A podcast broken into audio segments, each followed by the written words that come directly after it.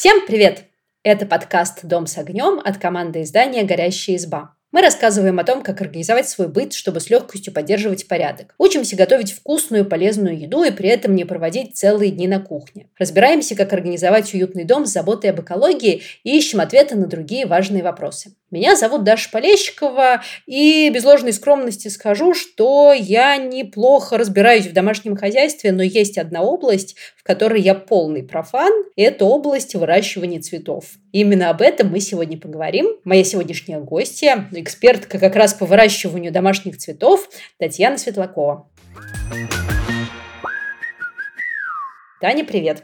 Добрый день. Расскажи о себе, расскажи, как ты пришла к цветоводству, как давно ты этим занимаешься. На самом деле, очень давно. Я всем всегда рассказываю, что еще со школьных лет. Я как-то писала, наверное, в институте сочинение. Потом его перечитала и поняла, что на самом деле цветы, наверное, любовь вот к цветам, к растениям, к природе во мне э, еще с детства живет, потому что у меня любимый предмет был биология, любимый учитель по биологии. Все конференции, в которых я участвовала, тоже по биологии, по ботанике. И, в общем, как-то растения всегда были в моей жизни. Вот. А позже уже пришла пришла идея а, выращивать, выращивать в объемах, помогать людям по уходу за растениями. И плавно я перешла к озеленению, провожу консультации по озеленению, ну и, собственно, выращиваю растения для продажи. Слушай, а озеленением ты называешь озеленение квартиры или прям каких-то таких, как дачных участков около дома? Нет, это больше комнатные растения, ну то есть озеленение офисов,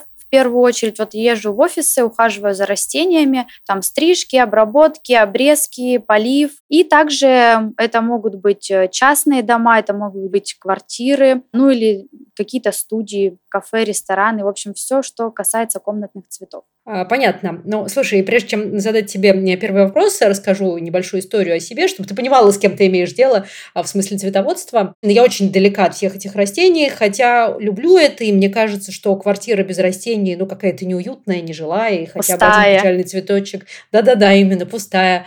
Хотя бы один цветочек на подоконнике должен быть. А, в общем, однажды по весне я решила вырастить зеленый лук из луковички, отобрала несколько луковичек, посадила их в горшочек с землей, землей, а лук у меня все не рос и не рос, не рос и не рос. А потом я заглянула в ящик с луком, и оказалось, что в ящике без земли он растет гораздо лучше, чем у меня на подоконнике. То есть без моего вмешательства, без моих усилий у него как-то это лучше все получается. Прорастают эти луковицы весной, чем когда я стараюсь. В общем, в этот момент я поняла, что это как-то не мое.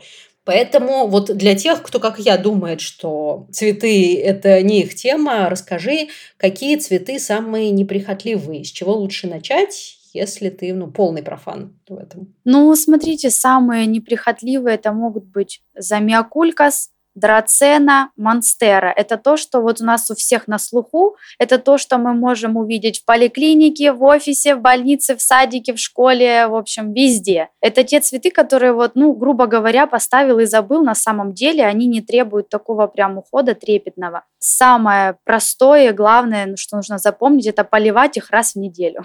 Этого будет достаточно. Ну, конечно, стрижки своевременные проводить, ну, это уже нужно смотреть по самому растению, то есть если сильно вытянулось, можно постричь, но самые простые это, пожалуй, вот эти растения в уходе. Слушай, ну из твоего списка внешне я представляю себе монстеру, потому что у нее красивые листики, и все их любят рисовать. А, и где-то я читала, что есть такое, ну, ну, правило, не правило, принцип, что наименее прихотливые цветы – это цветы а, с ну, такими толстыми, плотными листьями, как э, фикус эластика, вот самый обычный, что ну, это из-за того происходит, что они накапливают в этих листочках воду, их действительно можно редко поливать, и можно ориентироваться вот на этот внешний вид, что если листочки толстые, плотные, темно-зеленые. Это наш выбор, это то, что не требует ухода. В принципе, да. Вот если мы возьмем замиокулькас, да, долларовое дерево его по-другому называют, э, может быть, многие по этому названию узнают. У него действительно толстые мясистые листья, стебли, и у него клубень ну, похож на картошку. Вот он накапливает в этих клубнях много воды, его поливать нужно буквально капельку совсем, если это небольшое растение, я поливаю раз в неделю буквально рюмочку туда, и все, его лучше не долить чем перелить. А ты знаешь, я думала, что это ко всем цветам относится. У меня даже есть такая история а, из детства. У мамы растут цветы, их довольно много. А, и когда к нам в гости приезжала бабушка, она мне всегда говорила, что вот, не следишь ты за цветами в своей комнате, смотри, как они высохли, их нужно полить. А я их не поливала, потому что мне мама запретила. Потому что мама сказала, что за цветами должен следить один человек. Нет, не из-за той истории с луком, она произошла позже, не из-за этого, не думай так. В общем, она сказала, что за цветами должен следить один человек, как раз для того, чтобы не переливать, чтобы не получилось так, что я полила, ты полила, все полили, и цветок сгнил. И что для цветов действительно не долить лучше, чем перелить. А как определить вот эту правильную норму, как не залить свои цветы? Я рекомендую всегда своим клиентам вот прям записать себе или запомнить, что я поливаю цветы по субботам. Все, вот это самый оптимальный вариант, то есть раз в неделю поливать, все. Если ты в субботу поливаешь цветок, а на следующую субботу он еще влажный, то нужно уменьшить дозу. Если ты видишь, что в следующую субботу, наоборот, грунт сухой сверху, прям вот либо от стенок горшка отстает, либо комком берется, то наоборот дозу увеличить. Mm, то есть не поливать чаще или реже, а именно количество воды регулировать. Это интересно, как ты никогда об этом не думала. Да, это очень удобно. Так просто ты не собьешься, в какой день ты полил, там э, начнешь думать, ой, три дня прошло или пять дней прошло, это очень неудобно. И получается, если у тебя дома много разных цветов, ты все поливаешь раз в неделю по субботам, просто один чуть-чуть, а другой, который больше любит воду сильно. Да, да, да. Слушай, это классный принцип, надо его запомнить, почему-то он никогда не приходил ко мне в голову. А, слушай, следующий мой такой дилетантский вопрос. А, вот недавно мы с дочкой купили ей в комнату суккулент, решив, что суккулент – это как раз такой цветочек, который не будет требовать от нас ухода. Мы его купили, принесли, он был в таком, ну, знаешь, пластиковом маленьком горшочке, как их продают. И столкнулись сразу с вопросом, его же нужно пересадить, его же нельзя держать в этом пластиковом горшочке. Или можно? Смотрите, ну, лучше, конечно, перевалить можно не пересаживать, чтобы корни не тревожить. Можно просто перевалить его в горшок побольше. Но в пересадке есть такой важный момент. Мы сильно большие горшки не берем. Люди часто делают ошибку. Они смотрят, что вот фикус с большой кроной, у него много пышных листьев, веток, ему нужен большой горшок. Это неправильно. Мы горшок подбираем по размеру корневой системы. То есть вы смотрите горшок, допустим, диаметр там 6 сантиметров, берете на 1-1,5, ну максимум 2 сантиметра больше, но никак не ориентируйтесь на крону. И после покупки можно перевалить растение, не тревожив корневую систему. А перевалить это как? Ну, то есть ты достаешь его из старого горшка, в новый немножко насыпаешь земли, просто переставляешь его, не очищаешь старый грунт и присыпаешь свежей землей. Это называется перевалка. Угу. А если пересадить, то это как? Это прям нужно все корешочки очистить от земли или так вообще не нужно делать? Да, да, если пересадка, то это прям нужно очищать корни от грунта. А зачем это делают? Кажется, что это будет повреждать корни. Это чтобы поменять грунт, в принципе, чтобы добавить свежее питание для растению, потому что а, если грунт долго уже никто не менял, то питание там заканчивается, растению от этого только хуже. А еще, кстати, это делается для того, чтобы специально повредить корни, чтобы корневая система опушалась на новом месте. Mm, то есть э, с корнями происходит то же самое, что с веточками. Их подрезают, и они как-то ветвятся. Да, можно так сказать. Как интересно. Мы заговорили с тобой о грунте, и у меня есть большой фикус, как раз вот фикус эластика. Его вырастила мама, мне он достался уже большим, и я пытаюсь сделать все, чтобы его не угробить. Он растет в большом горшке, и периодически мне кажется, что в этом горшке стало меньше земли, и я тогда ему сверху землю подсыпаю. Я себе это объясняю тем, что он как-то выедает же оттуда какие-то полезные вещества, съедает землю. Это так и происходит или пылью выветривается по моей квартире? А, нет, она может быть просто оседает. Ты же цветок поливаешь, и она просто, ну, грубо говоря, утрамбовывается туда. И это хорошо подсыпать свежий грунт. Это неплохо. И да, действительно, в свежем грунте есть питание. И это тоже растению на пользу только идет. А, давай еще поговорим о горшках. Какой горшок лучше выбрать, я имею в виду в смысле материала. А, ну, самые дешевые бюджетные пластиковые горшки, ну вот нормально ли в них растениях? Или ну, более натуральные керамические лучше по каким-то причинам? Или это только вопрос эстетики? Я бы не сказала, что какой-то лучше, какой-то хуже. А, единственное, самое главное, в горшке должны быть дренажные отверстия, ну, дырочка на дне горшка, чтобы лишь лишняя вода сходила и не задерживалась в грунте. Иначе, если она накапливается, э, корни начинают гнить. Вот, это обязательный пункт. А в принципе горшок э, выбираем по внешнему виду. Э, единственное еще, кстати, может отличаться уход в том плане, что там в пластиковых быстрее просыхает грунт, а в керамических, например, может он дольше влагу задерживать. И все. Интересно, а почему керамика впитывает влагу и потом ее отдает? Ну, из-за материала. Если, допустим, я летом выращиваю на улице традисканции, пластиковый горшок, он тонкий, и в нем быстрее грунт просыхает. Я чаще поливаю в пластиковых горшках растения.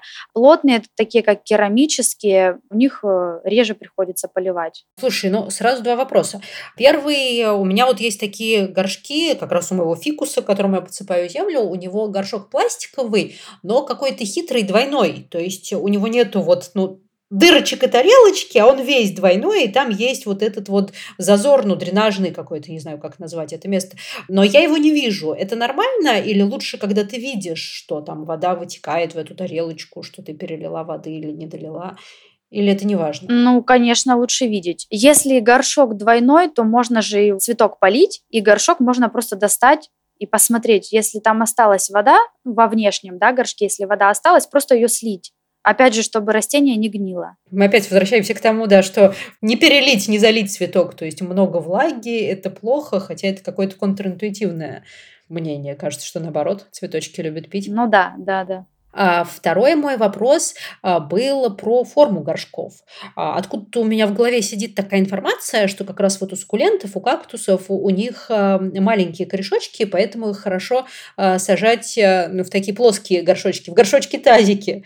Какие-то другие цветы, у которых длинные корни, наоборот, им нужны высокие горшки. Это так и есть или это тоже ну, чисто эстетический момент? Ну, в принципе, это так и есть. Это объясняется тем, что суккулентам не требуется много места Э, для того, чтобы наращивать там корни или свою крону, да, то есть они прекрасно растут в маленьких горшках, им не нужно каждый раз увеличивать все больше, больше, больше, как монстере, например. У монстеры корни огромные, она любит много места, любит большие горшки. В случае с суккулентами здесь наоборот. А есть еще растения, которые наоборот любят прям тесные горшки.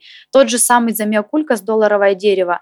Если его посадить в просторный горшок, то вероятнее всего он будет гнить, либо же ну, если правильно ухаживать, все с ним будет хорошо, но он будет очень долго расти и очень медленно будет выпускать новые побеги. А если подбирать э, горшок подходящий, тесный, он будет быстрее наращивать корни, клубни и быстрее и чаще будет выпускать новые побеги. Следующий вопрос, который всегда обсуждают, э, когда говорят о цветах, это вопрос освещения. Меня вот, например, ну, с двух сторон я могу на эту проблему посмотреть. У меня у родителей довольно темная квартира, потому что она выходит, ну, на какую-то не ту сторону, на северную, например, не знаю. А во-вторых, вся гостиная закрыта лоджией, лоджия застекленная, и получается, что цветам, которые стоят в гостиной, к ним вот через два слоя а, доходит свет, и там довольно темновато, и а, мама всегда с этим а, мучилась, потому что цветам не хватало света, на лето она всегда переносит их а, на балкон, чтобы они там как-то отживели, они действительно оживают а, за лето. Когда я вышла замуж и переехала, у меня как раз была очень светлая квартира,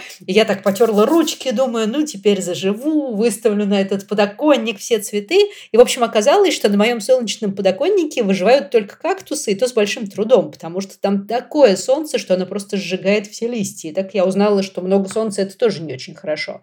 Да, вот да, расскажи, да. как выбрать э, правильное место для цветка, чтобы ему, с одной стороны, хватало света, а с другой стороны, он не сгорал бы, как на моем подоконнике? Лучше всего самый оптимальный вариант – это рассеянный свет. То есть это может быть северное окно, но чтобы цветок стоял прямо на подоконнике, то есть свет должен быть яркий, не солнечный, но яркий. А если это южная сторона, бывает такое, да, что в квартире окна только на юг выходят и все, других вариантов нет. И, например, там сильно палит солнце, то нужно либо притенять растение, либо ставить подальше от окна. Но нужно какую-то вот серединку находить. Действительно, на солнце кактусы отлично растут, многие многие суккуленты на солнце классно растут, они такие окрасы приобретают на солнце, просто невероятные. У меня есть иониумы, которые а, в притенении зеленые, а когда ставишь их на солнце, они прям черные становятся. А вот. Ну, конечно, это не всех растений касается, это исключение только суккуленты, и то не все. Многие суккуленты, кстати, горят на ярком солнце, нужно выбирать. Поэтому рассеянный свет самый оптимальный вариант. Э, восточные, западные окна просто шикарно для всех растений. А ты знаешь, я еще заметила вот с моим а, многострадальным фикусом, который я стараюсь не угробить, а, он у меня стоит а, в уголочке, и у него такие три большие ветки, и периодически он начинает с какой-нибудь ветки сбрасывать свои большие листья, и в какой-то момент я поняла, что ему явно не хватает света, и теперь я не только раз в неделю его поливаю, но еще верчу, чтобы менять ну, те ветки, которые оказываются в углу. А это действительно связано? То есть растение нужно как-то поворачивать то одним бочком солнцу, то другим? Это может быть, да, связано, если он в углу стоит, но здесь даже дело не в этом. Цветок нужно, в принципе, поворачивать, чтобы он красиво, декоративно выглядел, да, ровно рос, потому что если он в углу будет стоять и постоянно в одну сторону тянуться, это будет э, коряга какая-то, потому что он будет постоянно в одну сторону наклоняться. На самом деле листья могут опадать не только поэтому, это может быть и с поливом связано, с ошибками в поливе, либо же это может быть недостаток удобрений, либо переизбыток. В общем, здесь много вариантов, но а, свет, да, как один из вариантов, в принципе, может быть. А, слушай, расскажи тогда сразу про удобрения, только с поправкой, что про удобрения для начинающих цветоводов какие-то такие не самые изощренные варианты, как подкармливать цветы, как часто это нужно делать. Или, может быть, достаточно просто иногда свеженькой земли досыпать в горшочек. Ну, подкармливать, конечно, нужно растения для новичков, да, для неопытных цветоводов. Самый опять-таки, оптимальный вариант – это взять универсальное удобрение для всех растений и по инструкции разводить и поливать растения. То есть в каждом удобрении однозначно должна быть инструкция, там указано, как разводить, допустим, там 20 мл э, препарата на литр воды, например. И там же будет указано, как поливать. Есть э, препараты, которые нужно применять там раз в две недели есть которые раз в три недели. Также производитель указывает время года, например, зимой там чаще или реже, летом реже или чаще. То есть это все э, должно быть описано на упаковке. Просто нужно внимательно читать и правильно все выполнять. Но лучше всего брать универсальные. А есть э, такой вот момент, э, если у вас цветущие растения, да, то можно брать удобрения для цветущих. Они прям так и называются. Есть удобрения конкретно для кактусов, есть конкретно для орхидей, есть для декоративно-лиственных. Поэтому нужно опираться на те растения, конечно, которые дома растут, и исходя из этого уже подбирать удобрения. А что еще ты делаешь со своими домашними цветами? Ну, ты говорила, что их там обрезать надо, может быть, опрыскивать водичкой надо, или не все нужно опрыскивать? Да, да, опрыскивать тоже нужно, и тоже не все. А есть растения, которым, ну, в принципе, опрыскивания э, не нужны в качестве увлажнения воздуха. Вот те же самые суккуленты, они любят сухой воздух, и их не нужно опрыскивать с целью увлажнить, да. Их можно просто иногда искупать или опрыскивать там с целью того, чтобы протереть листья, там, чтобы они чистые были, да. Вот у меня, например, суккуленты летом на улице растут практически все. И я их опрыскиваю только с той целью, чтобы сбить с них пыль чтобы они красиво выглядели. Вот. А есть растения, та же монстера или фикусы, или драцены, диффенбахи, аглонемы. Это те цветы, которые прям нуждаются в опрыскиваниях, и раз в неделю лучше это делать чистой, отстоянной, теплой водой. То есть вы набираете воду с крана, отстаивать ее нужно хотя бы сутки, чтобы соль осела, чтобы вот эти все вредные вещества на растения не попадали. И все, можно опрыскивать растения.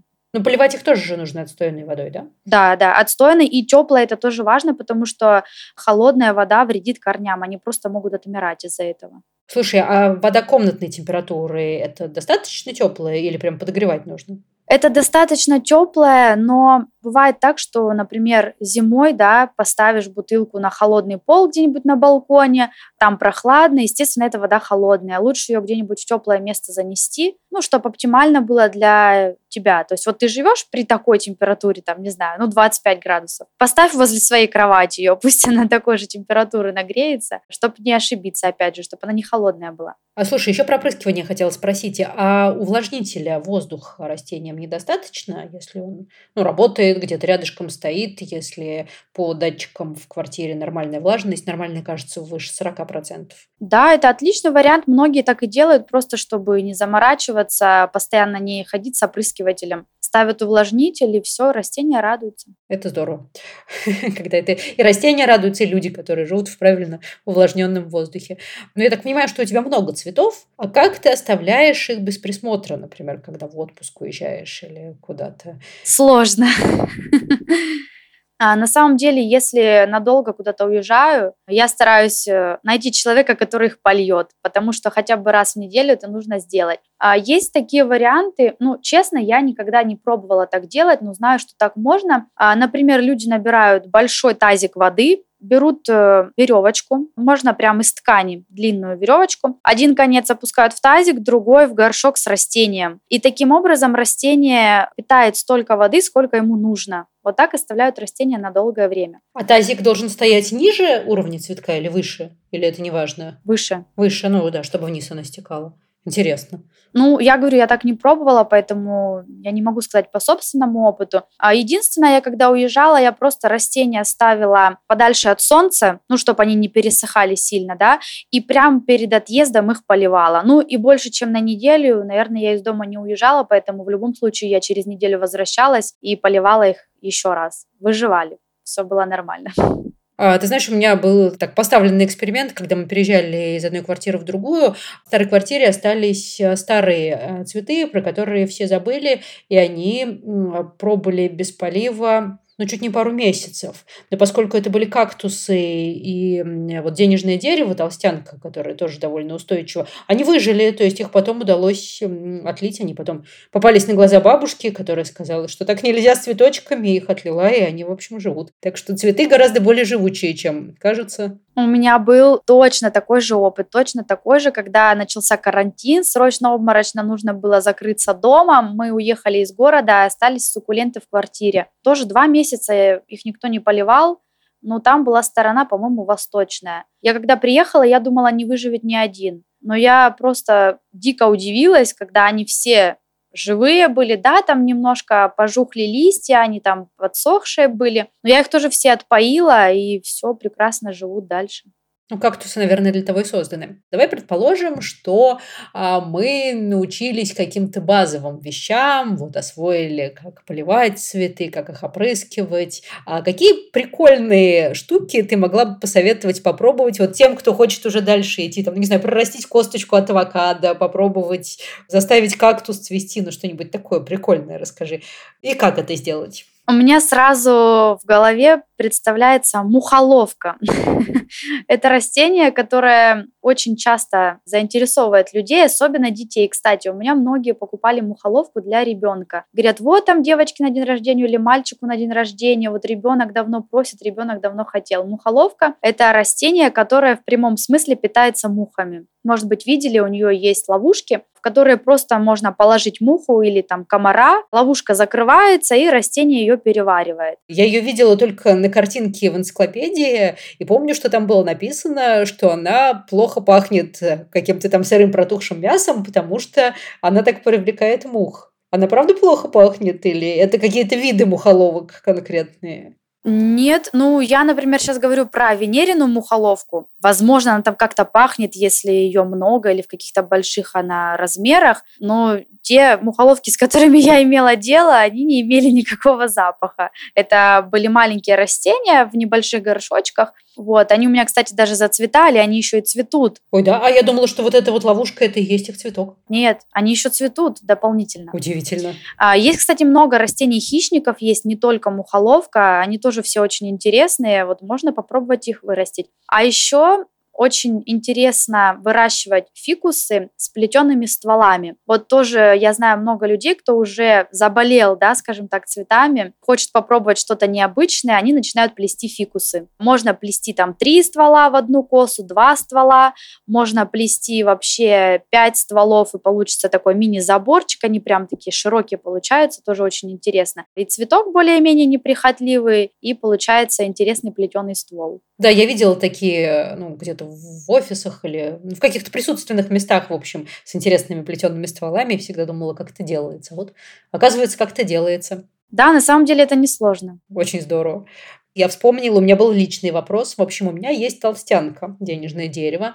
Она у меня пока маленькая, я ее отсадила, ну вот отросточек. В общем, она растет одним стволом. Я хочу, чтобы она начала ветвиться, и я ей отрезала, прочитала, что там должно быть вот четыре ряда листочков, и ее можно резать. А, я ей отрезала ну, голову, давай назовем это так. И вместо того, чтобы вот на месте этой старой головы дать две новых веточки, она дала одну веточку, и теперь она у меня такая кривая. В общем, ну, она выровнялась на самом деле, там не очень видно. Но ветвиться она отказывается, она уже растет эм, такая высокенькая, не знаю, сантиметров, наверное, 25 в высоту, уже начинает так накреняться на бок. Ей пришлось поставить палочку, но не ветвиться. Как ее заставить ветвиться?